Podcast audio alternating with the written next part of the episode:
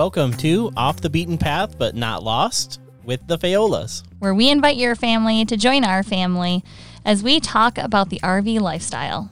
I'm Kristen, mom of two little kiddos, Kylie and Lexi. I'm Kylie. I'm eight years old and I love horses. I'm Lexi and I'm five. And I like chips and salsa. And I'm Tony. I'm the dad around here, the pilot, and the RV tech. We're, We're the Fayolas.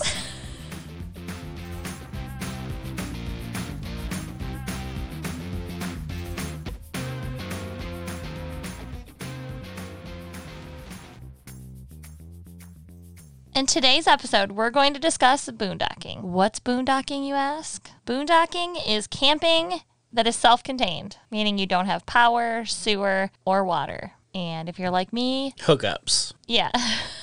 You do have all those things, but you don't you're not hooked up to anything. Exactly.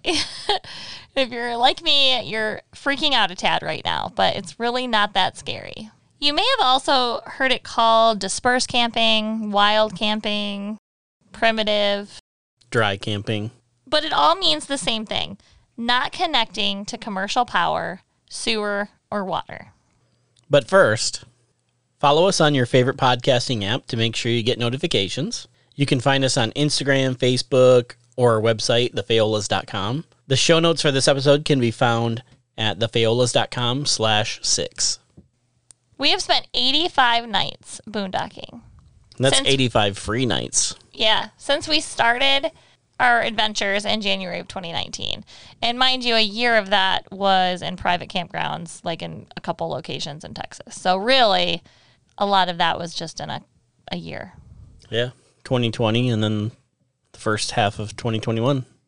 And 44 of those nights have been just in the last three months since we got solar. Yeah. Solar was a game changer for boondocking. Before we didn't boondock for a few different reasons. One of them, obviously, solar. It was kind of a pain to run the generator to charge up our batteries. we had a good battery bank.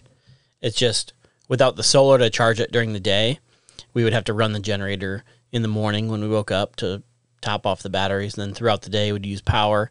And then at night, we'd have to run it. So, on average, I'd say when we were boondocking before solar, we were running the generator about six hours a day.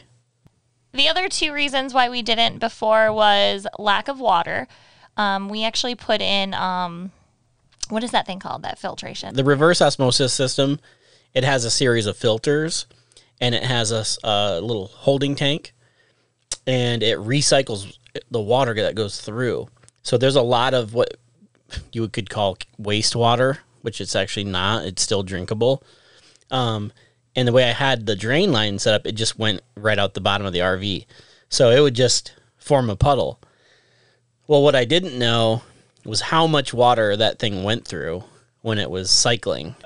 Since then, he has a fix where he runs a tube to our freshwater tank. He's going to actually put this in it, like underneath, but right now he's just running a tube and just kind of dropping it in the It's- intake. A little quick fix, but that has changed it totally. Like we went from when we would boondock before that, we would go three to four days max before we actually ran out of fresh water. Um, and we have a hundred gallon freshwater tank, so that's a lot of water that it was using. Now we can go a, a minimum of six days. We've never even ran out of fresh water since I've fixed it. So that was a huge fix.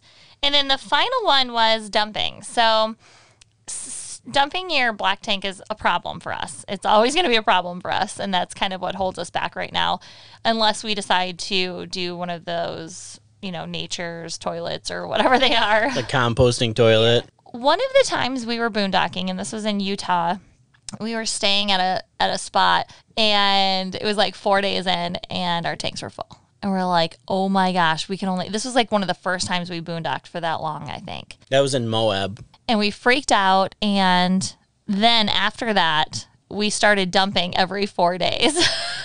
so if we stayed somewhere for like a week, we would dump every four days because we did not want it to like be full. And I'm not even sure how that happened because before that and after that, we've we've gone six days. Yeah. No problem. So like So- So we think that there was maybe a problem with the time that you dumped before that. Yeah. So like maybe you didn't dump fully or whatever.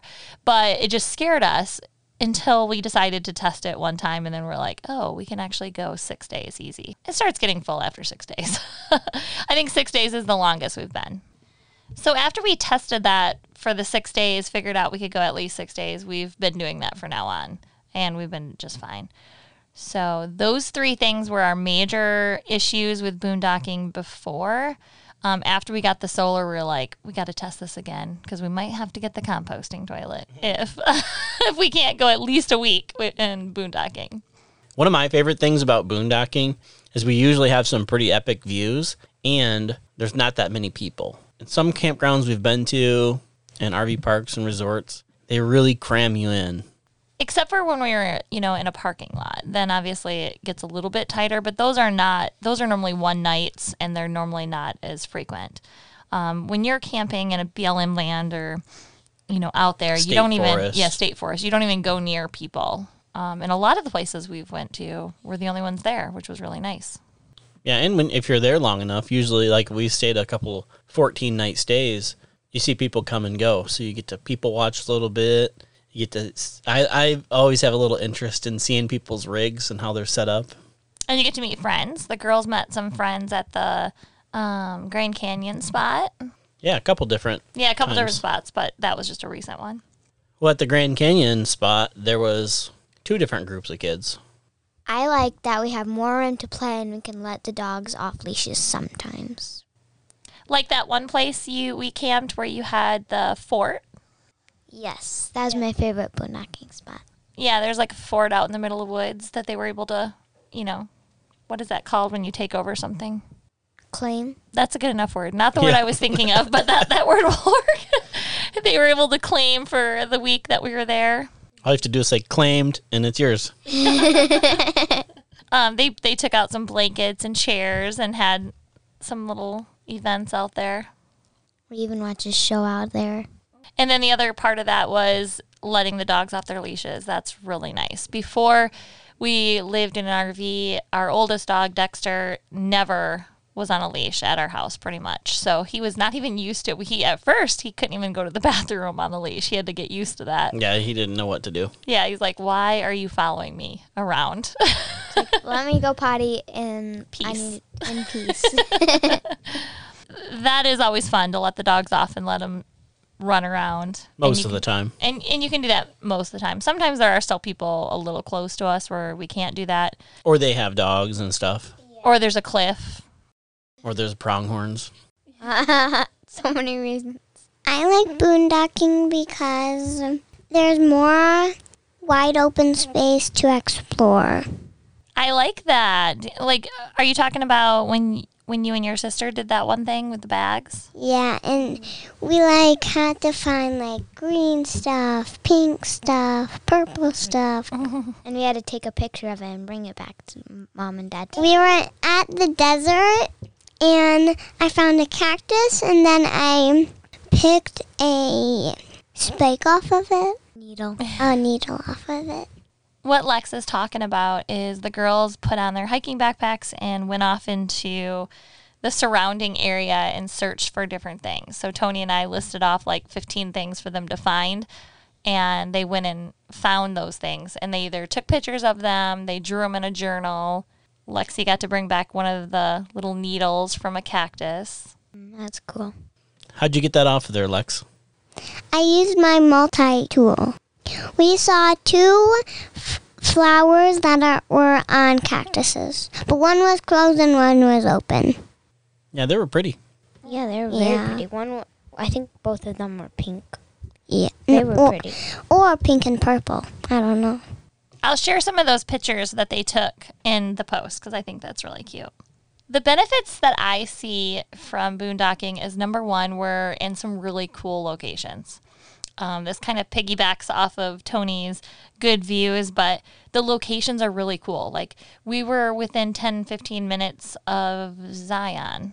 Um, we were close to Bryce. We were right outside of the Grand Canyon. I mean, we had some really cool locations. And yeah, you can get those with campgrounds, but you're packed in, you're paying a lot more, and there's so many more rules. The other thing I like about boondocking is it's free. $85, 85 nights times 35 ish is a lot of money that we saved. Nothing beats free 99.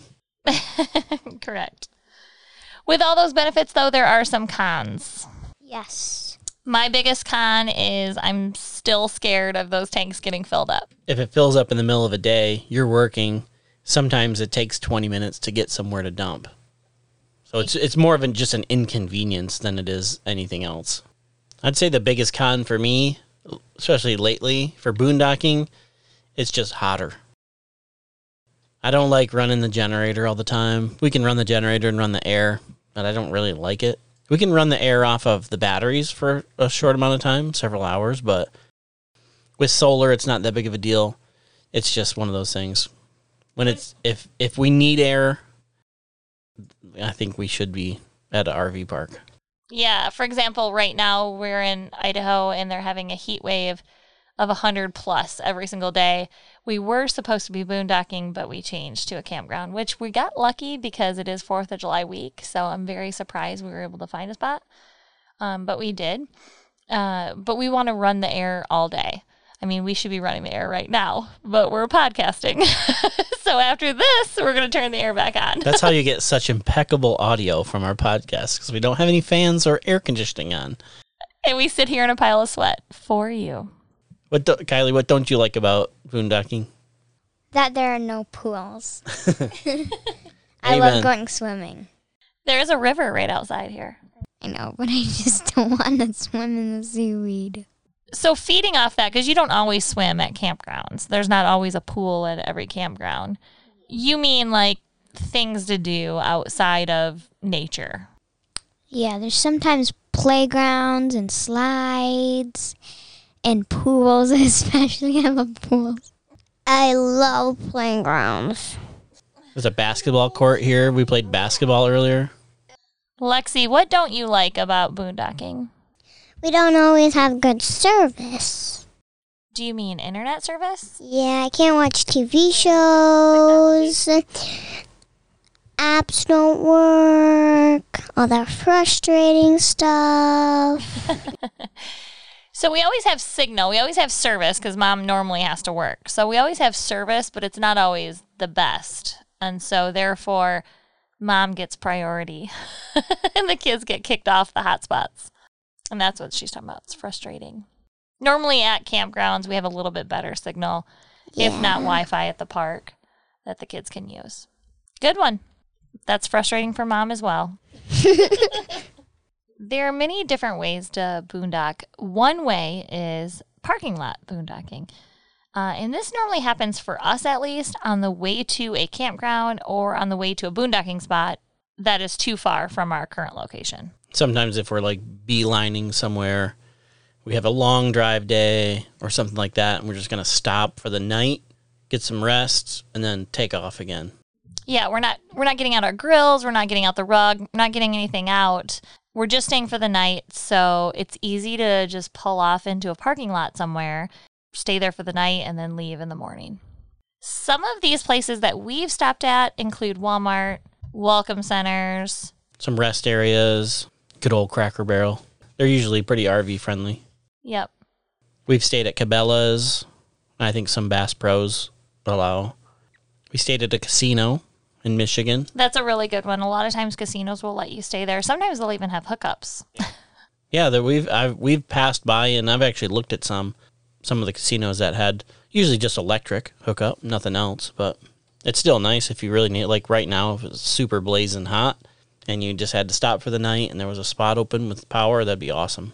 Truck stops are another one. The only thing with the truck stops is you need it's going to be a number one, it's going to be a lot louder and annoying for you because there's people coming in and out all night. However, if you do have to stop at a truck stop, please take into account that those trucks have to stop like every so many hours or something. So if it's a full one and there's not very many spots left, I would recommend trying to push on to another spot. Yeah, I think we've tried a couple and moved on just because they were so full. Yeah, if a truck gets there and there's only like, you know, no spots for that truck, they're out of luck. I don't even know what they do. Yeah, those are eh, pretty much my least favorite because usually they're really lit too, like lit up. So it's bright all night, it's loud all night. You got air brakes blasting and I do Engines feel very running. I do feel very safe at those for some reason. Safer than, you know, some of the other like Walmarts and stuff like that random places. I feel much safer at that probably because it is lit up. There are some pros and cons to parking lot camping. One of them being you're in a parking lot with a lot of people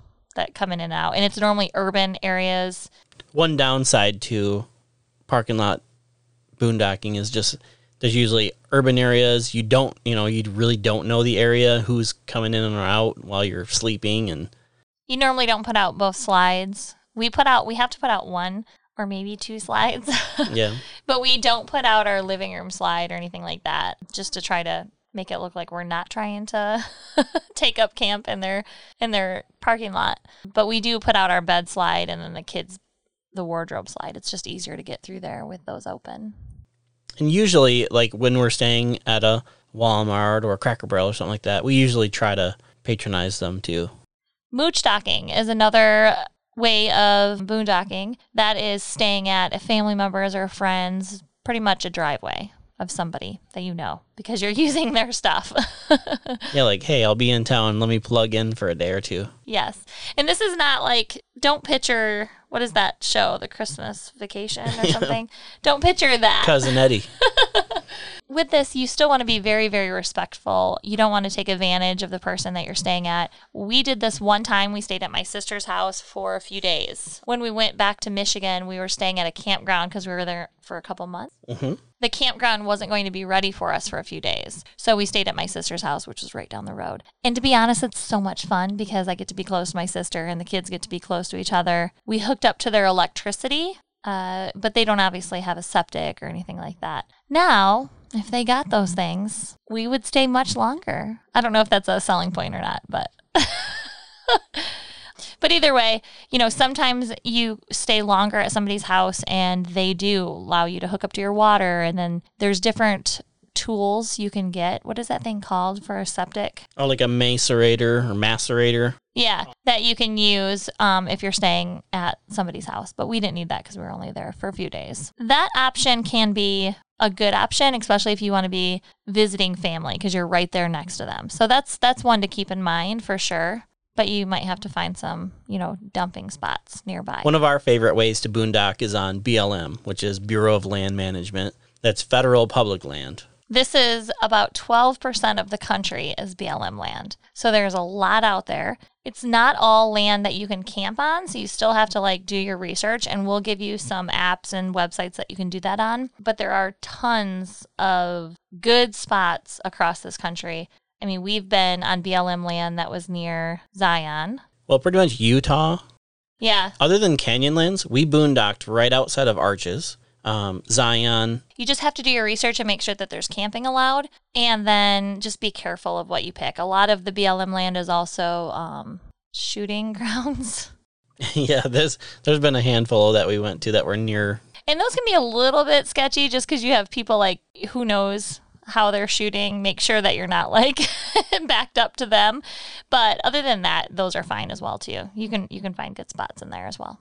Some of our places that we've boondocked, we've boondocked in Utah, right outside of Arches on 191. just north of Moab.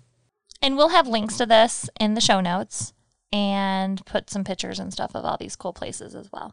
Another cool spot, the Valley of the Gods. We actually did not get to stay there. We stayed there one night, but had to leave because there is no service there. Yeah, if you're gonna go there, just make sure it's not during uh, work days because there was zero cell service or internet.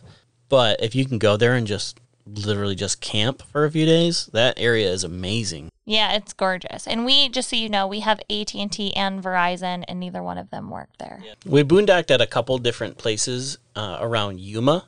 One of them was the Barry Goldwater Range West, which is still like an active um, military test range.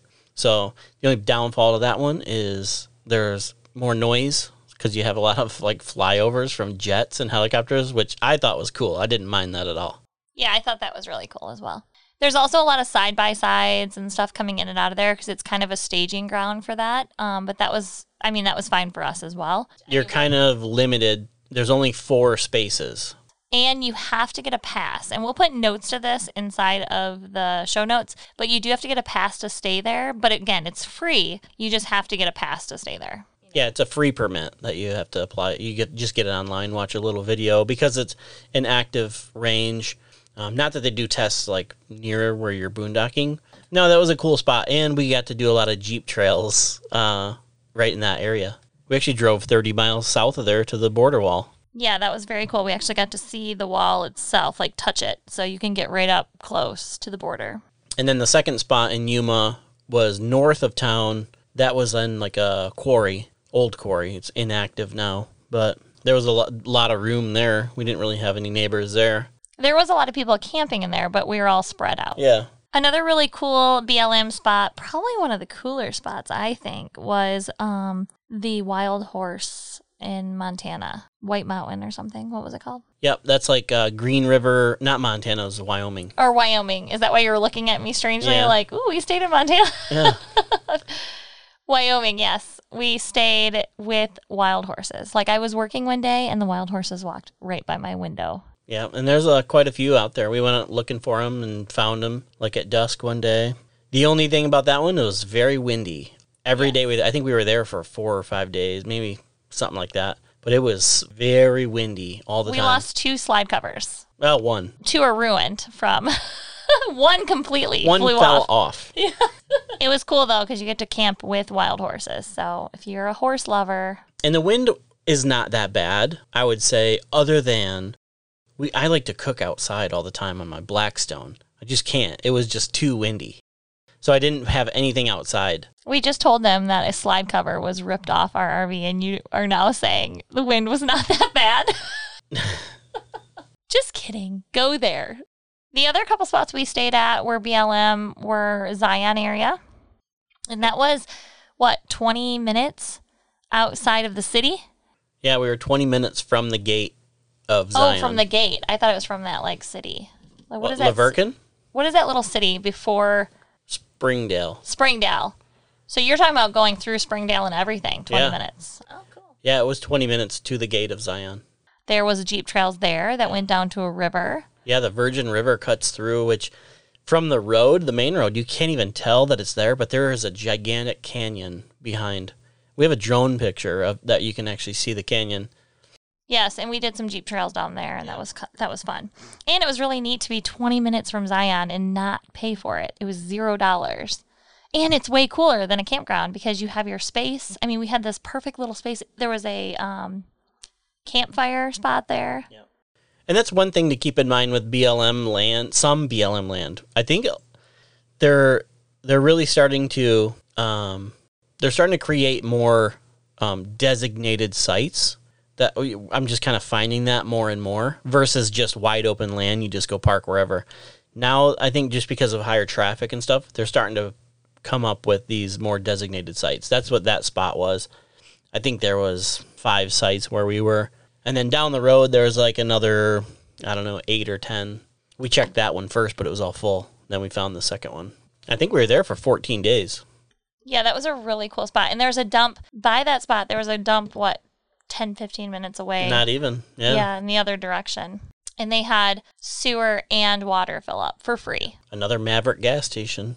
The final place was near Salt Lake. It was like west of the Great Salt Lake. That was a shooting range, I think, right? That was on. So this one is kind of like you have to look at the maps. I had to confirm it on two different maps that this was BLM because it's kind of mixed in with some state trust land of Utah, which they have their own little separate rules. But on BLM, we already knew what we were getting into. So you just have to find the the exact spot. It was called Poverty Point Road. Um, it's easy to find. I'll mention it on some of the apps that I'm going to share. But we only stayed at this place one night. Uh, we wanted to go to the Bonneville Salt Flats, so we did that. I think it was about 45 minutes away. Stayed one night, left the next day. Plus, we were just starting to get into some pretty good Utah heat as well.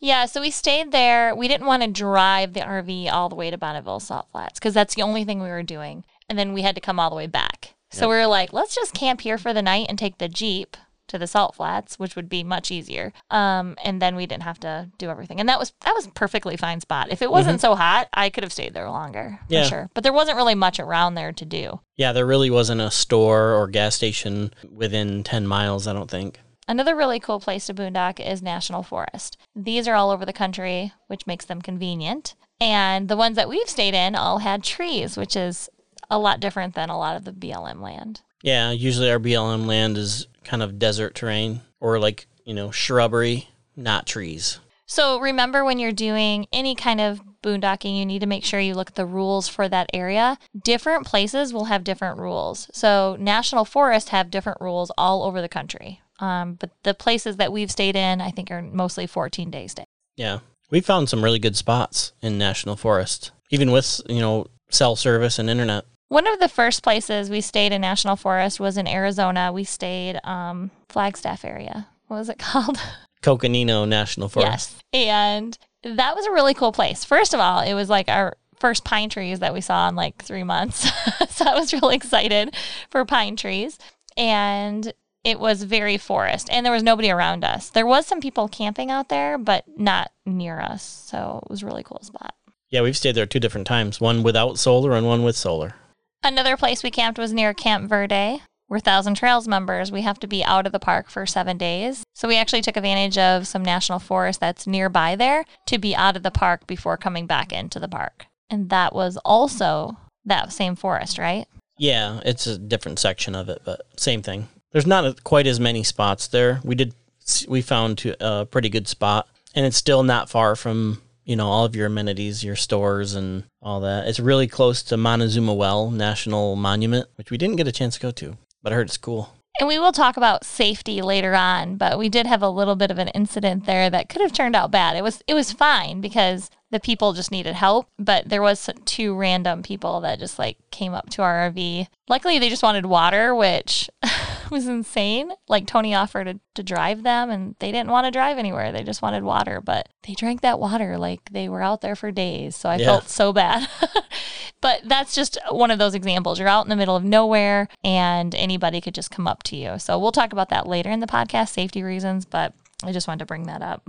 Another national forest spot we had was in Bryce Canyon. That was Dixie National Forest, right?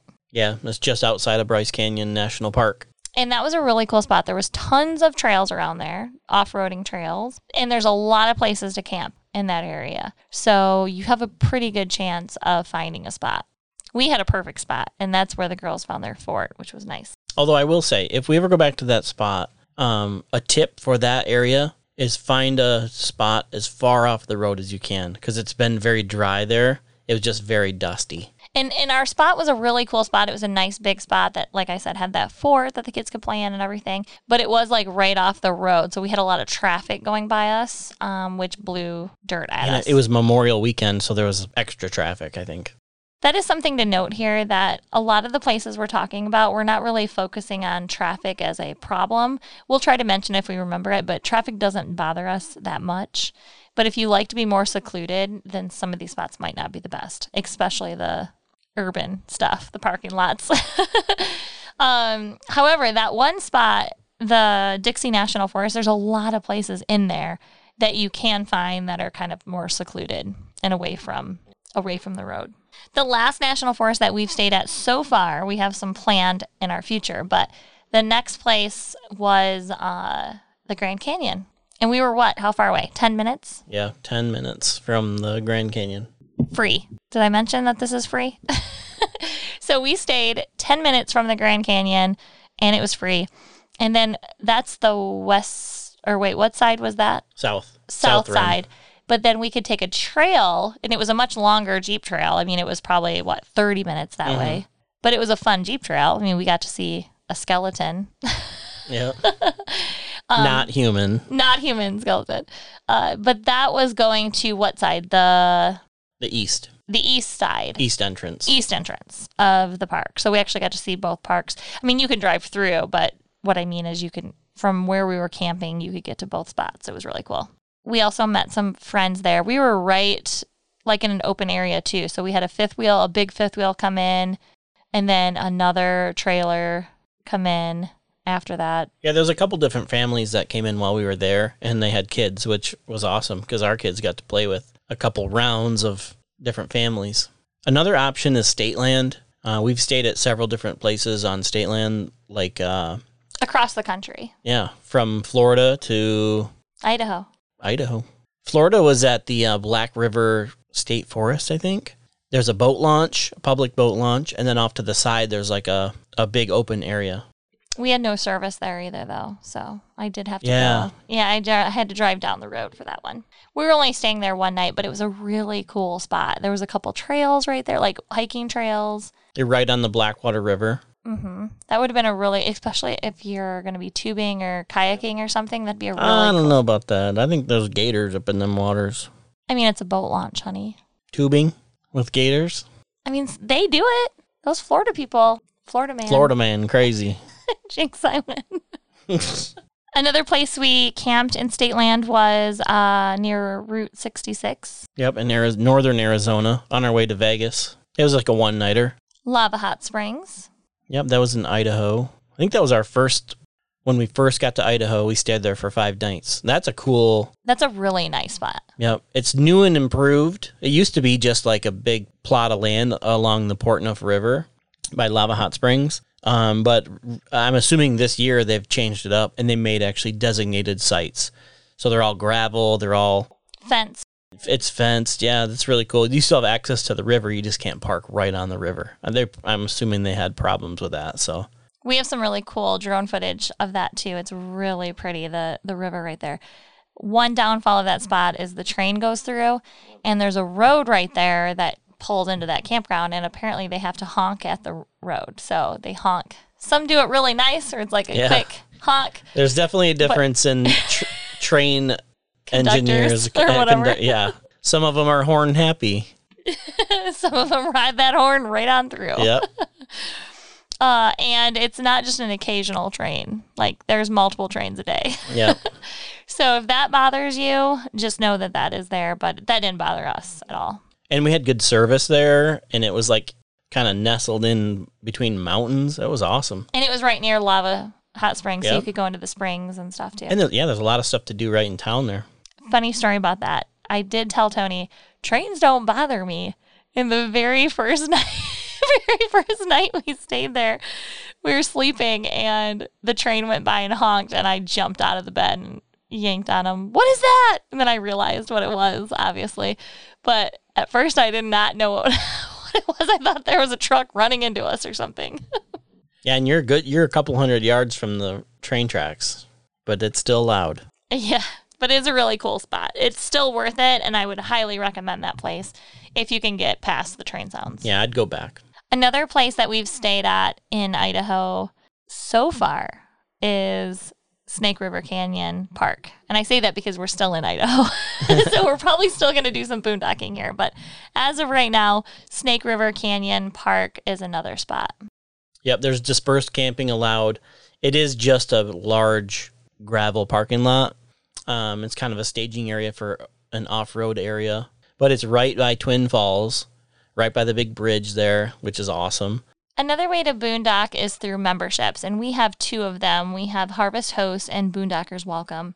With Harvest Host, there's wineries, farms, Breweries. yeah, different things across the museum, stuff like that, across the country that you can stay at for free for a night. Um, normally, they don't have hookups or anything like that. Some might may have hookups, but most of them do not.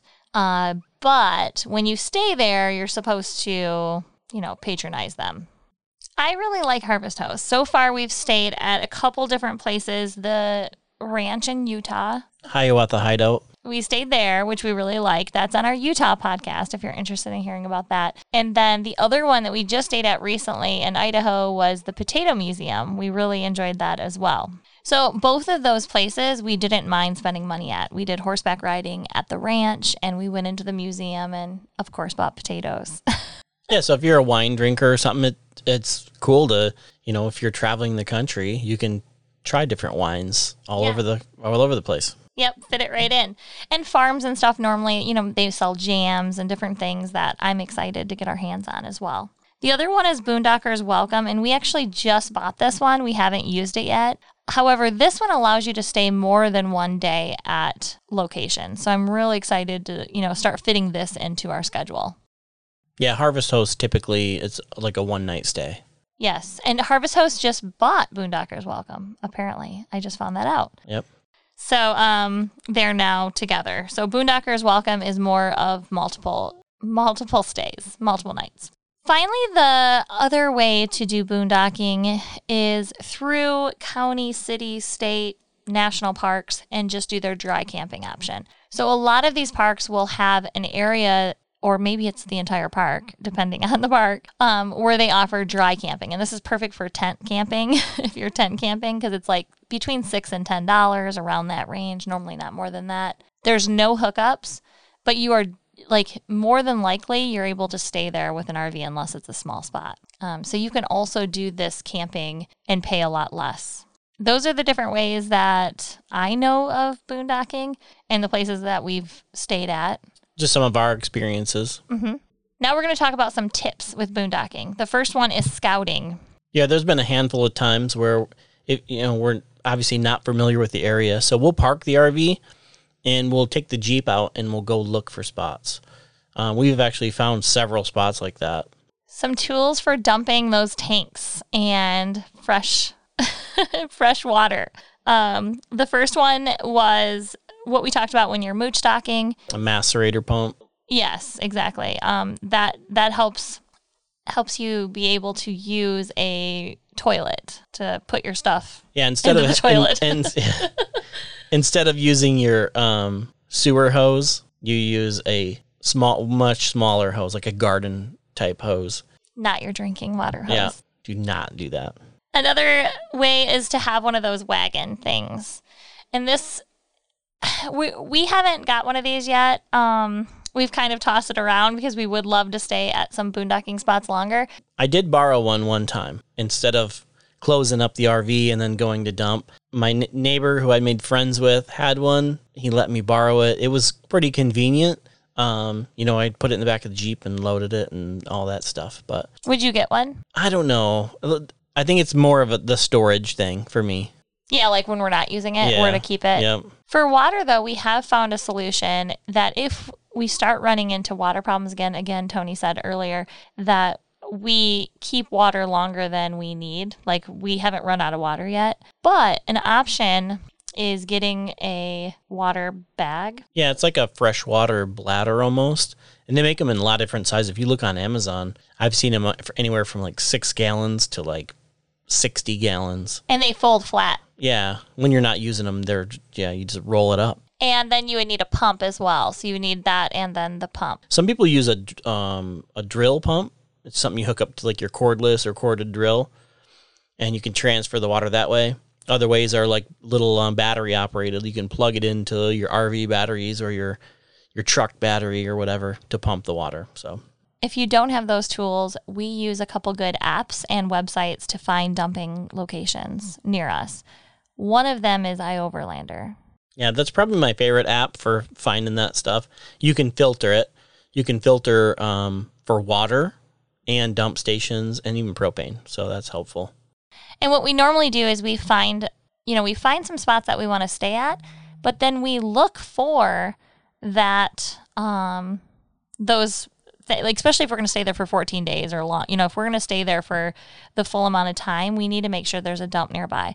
So we'll find a boondocking spot and then we'll look around for dumping locations before we even go to that spot, just to make sure there's something nearby. Yeah, just to make sure it makes sense to stay in that spot. You don't want to have to drive an hour to go dump. You know, we've never had to do that. We've never ran into that problem. Another tip is to have plan A, B, and possibly plan C. And we've gotten to plan C before. We have. Another another spot to look for dumping is was it what is it rvdumpsites.com or something? RVDumpsites.com. There is an app for it, but then it just takes you right to their website. It's kind of like uh, part of freecampsites.net, one of their filters. One of the best things we did to improve our boondocking experience was the solar and the battery bank. We have six lithium Battleborns, and we have 1200 watts of solar. And the way that it's set up with our inverter, we can power everything in the house. So there's been times, a couple times, we've left the dogs in the RV unhooked, and um, we had the air on for them for a couple hours. Yeah, and if that's something that you're looking to do, um, we also added something to our air conditioners, a soft start that enables us to run the air conditioner, one air conditioner off of the batteries. Let's talk about apps and websites that we use. We've already talked about a few of them. One of those were I I Overlander. Is it I? Like the letter I? Yep, I Overlander. That's the one I use the most. Um, it's like a crowdsourced app, so people tag spots where the filters are, like the water, the dump stations, and the propane and that kind of thing. And they they don't just have like free campsites; they have like established campgrounds as a, one of the filters. So you can find pretty much anything on there, and there's reviews. Uh, a lot of people will mention the connectivity and stuff like that, which I go off of a lot of the times.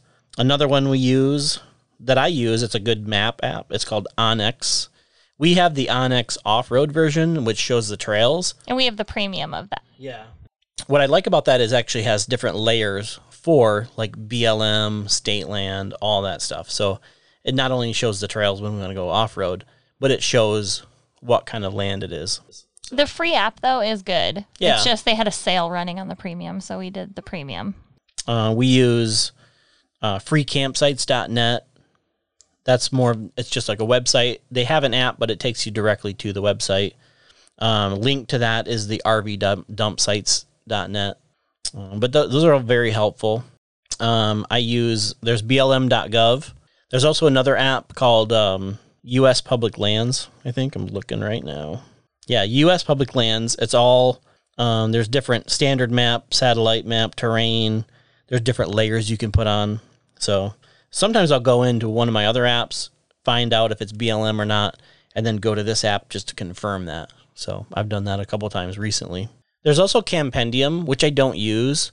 Um, I've looked at it a couple times, but um, I just mainly rely on, I fall back on these other uh, apps and websites. Other people do use that app though, so that is one to check out as well. And also, Harvest Host and Boondockers Welcome both have apps that you can find their specific campsites. There's also a couple more apps that I have, but I don't use very much. One of them is called Free Roam. The other is called The Dirt. I think The Dirt's starting to gain popularity. Like I said, I just don't use it very much because I always fall back to my other ones. And then, of course, once you get, I mean, if you get a spot that you want, you know, just Google the spot and see if there's any reviews or anything before you get there, especially if you're driving a long ways. Um, and then when you get there, always look for the signs to, you know, read all the rules for that area and make sure that it's still a spot. Because all, all these sites are crowdsourced and reviewed based. You know, things could change at any moment. For example, the place by Zion, I don't think anywhere in our reviews it said it was only five spots, right?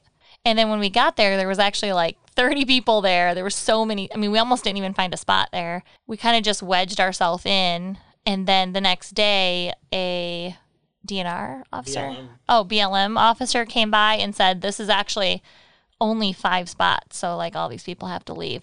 Luckily, somebody left out of a campsite an actual spot after that. and then we ended up getting that spot so that was really cool but just make sure and actually there i mean in our defense there were no signs. Yeah, the signage was removed at that point. and he said that he's like i'm not going to get i mean now that i'm telling you you should move. If if somebody comes back they could probably you know ticket you or whatever. Um, but there is no signage so you guys aren't in any trouble or anything. One thing to keep in mind when you're boondocking on these public lands, um, it's not like a private campground. You don't have security guards with you know gated entrances, security cameras, and stuff like that. So you're responsible for the safety of yourself and your party and your animals. Yeah, keep an eye out for, and also like, I mean, you can run into snakes and stuff like that at Which we have. at campgrounds and at state campgrounds and stuff like that. But in BLM, like this is you're in their land pretty much. Like I mean, it's all their land, but you know what I mean. Like it's I don't know more You're more likely to encounter stuff like that. exactly. That's what I was getting at. And so you know we've had a snake crawl right up into our uh, rug pretty much outside. Um, so you just have to be a little bit more observant of your surroundings. And then security, you know, with people, I, I mentioned those two guys. I mean, they just walked right up to our I mean, we're in the middle of nowhere, and they walked right up to the door and asked for water. Thankfully, they just wanted water. Um, and thankfully, Tony was there and it was daylight. But, you know, that could have been a totally different situation if Tony went to get groceries or it was dark time or they just didn't want water. so just keep those things in mind that you need to make sure that you're protecting yourself and your family. So we actually have an alarm on our RV that will notify us if somebody comes in the door. Uh, and we also have security cameras on all sides of our RV. So we can see inside all sides of the RV and it records, you know, when we're not around. Yeah, it records to a DVR so we can look back. Those are both very helpful things. The alarm is kind of a peace of mind, especially, you know, if you're out in the middle of nowhere, you're obviously not calling 911 with it, but it'll at least go off if somebody is tampering with your stuff and you can, you know, get prepared. We do legally travel with firearms. We always check the states ahead of time before we go to see what's allowed and what's not, what our reciprocity is from our home state as far as our license to carry. So that's one option. One thing I will say is that there's a lot of talk about using wasp spray. As far as that goes, I will give you a little advice. Wasp spray is probably the worst option that you could go with. There is no advice. Just don't do it. what about bear spray? When you start getting into pepper sprays, bear sprays, that kind of thing, they're effective. But when you get into closed quarters like an RV, you're looking at self contamination at that point. If you are in a RV bedroom and you spray somebody, you're getting sprayed too. There's just no getting around it. So that's not something I recommend inside of an RV. And wasp spray, pretty sure that's a felony if you use that for anything other than killing wasps. Let's discuss what we're digging because it's hot and I want to turn the air on. Sounds good. This is getting long, anyways. I'm digging my new clothes. What new clothes did you get? Some new summer clothes, Yes. A skirt, a dress, a dress, shorts. some shorts, and New shoes. yeah, Yeah. new shoes. Because you're growing like a weed. You need to stop growing. Yeah, we had to do some summer shopping for the bottom halves. We didn't need shirts, but we needed shorts and pants, and we got a couple cute dresses. I'm digging our new Barbie clothes and we got some new shoes too. And um we got some Barbie guns. Yes, you did. They're awesome. and some camo clothes and stuff. yeah. Some like hunting stuff and stuff like that. Yes, that is very cool and very fun, and you have been playing with those a lot lately. We keep their Barbies out in a Tupperware outside. We keep different things outside. So we have the Legos. They'll get on a Lego kick, and we'll bring in the Legos for a while. And right now, they're doing the Barbies. My big thing that I'm digging is the Oregon Trail. I'm obsessed with it, kind of actually. we've seen different pieces of it as we've drove through Idaho, and now that we're getting closer to Boise, we've seen a lot of it, and we've even done the Oregon Trail Byway. Yep. And then we also went to a museum, and it's both very cool stuff. I will link both of them. It's really cool history. It's neat. Just the museum was really cool, right, girls? Yeah, it was really, really, really, really fun. What did you like there the best? The buttons. The buttons. Mm-hmm. I mean, the Oh, the buttons on the machines. Yeah. I'm like, I didn't see any buttons. Did you? So there is um so it was a very interactive museum and the kids got to, you know, pull out the drawers and they had different things in the drawers. But then some of the machines had like buttons and when you pushed them it would like talk about different different stuff. What about the wheel? There was a wheel or uh, a wheel that you could spin the wheel around and then it would like tell you your luck on getting across the river. Do you remember that? So we all did that and like Kylie got across. She was hurt. she was scared because the person before her lost an oxen or something and then Tony uh I think you ended up floating down the river, right? Yeah, I lost a wagon. Oh yeah. I'm sure you didn't do good in the game either. did Nope. I always tried to ford the river. Oh, and you that's Always. funny. you ended up But yeah, that was really cool. They had a wagon in there and I actually learned that the wagon was seeing the wagon in real life to me was different. I thought it was much smaller actually. And I know that, you know, all the it's funny when you read the signs and the history and all that stuff they talk about, you know, they had to put all their belongings in this little wagon. And they did. They had to do like 80% food and then you know, they only had a little bit of room for like stuff that they care about. Pots it, and pans. yeah, it was still kind of interesting hearing it because, you know, we had to do that too in our RV. Of course, our RV is 36 foot long, way bigger than a wagon, but uh, it still was just just hearing them talk. I was like, yeah, I know how that feels. Not going across 2,000 miles walking next to the RV though. That would be that would be awful with no stores. Awful. I Way just complained awful. about not having a Target. but yeah, that's been that's been my thing that I've been digging. We'll talk more about that on the Idaho podcast, but it has been really cool seeing the history and I still can't imagine that going across a river though. That would be crazy. Very crazy. Like I think I would pass out going across it. with anxiety. Yes. Dad, what are you digging? This week I'm digging the Mike Rowe podcast. We've been listening to a lot of Mike Rowe lately. I have to say he's a, a, an amazing storyteller. Pretty much like everything he writes um, and reads. I love all his shows. He's kind of like my man crush. I think I'm going down that road. Like if I could have a beer with anybody right now, that's the first person who comes to mind. Mike Rowe. what I really like about that podcast, which the name of it is the way I heard it, what I really like about it is that he starts off telling a story and you don't know who it's about. And it's a really interesting story. You're getting into it, and then he tells you what it's about at the very end, and it's always something you know about. So it's very it's a very interesting time, twist. Yeah. most of the time. I mean, there's some rarely there's something that he talks about that I'm like, I don't know who that person is, or you don't know who it is. I mean, normally you know all of them, but that I think is really cool. And then he leads into another story, and then he has like an interview part of the the podcast. And what's so insane is at the very end of the podcast, it's all connected. Like the podcast, the interview, like quotes he picked up from the story in the beginning, he uses them in the I mean, I just it takes a very special person to be able to connect all of that and have like the perfect person to interview. I mean, it's just a really good podcast.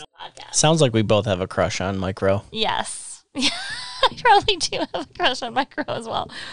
Uh, but yeah, he's it's that, that that is a really good podcast.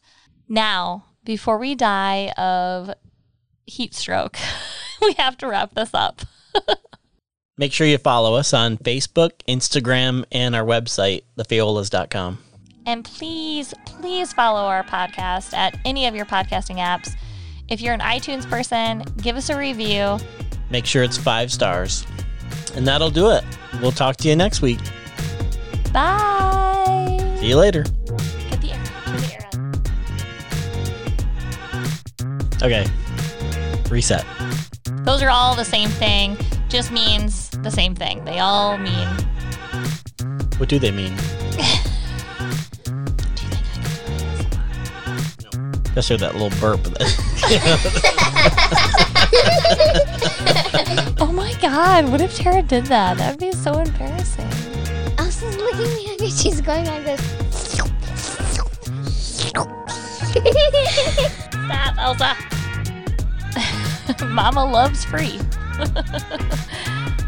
no, am I just out here by myself, out in the middle of the pond?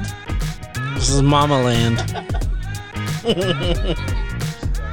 I'm not whispering. I'm not whispering. I'm talking talking at full voice volume. That is. Public land. It's our land. No. This land is my land, and this land is your land. Okay. sometimes we're on the same wavelength, and sometimes we're oceans apart.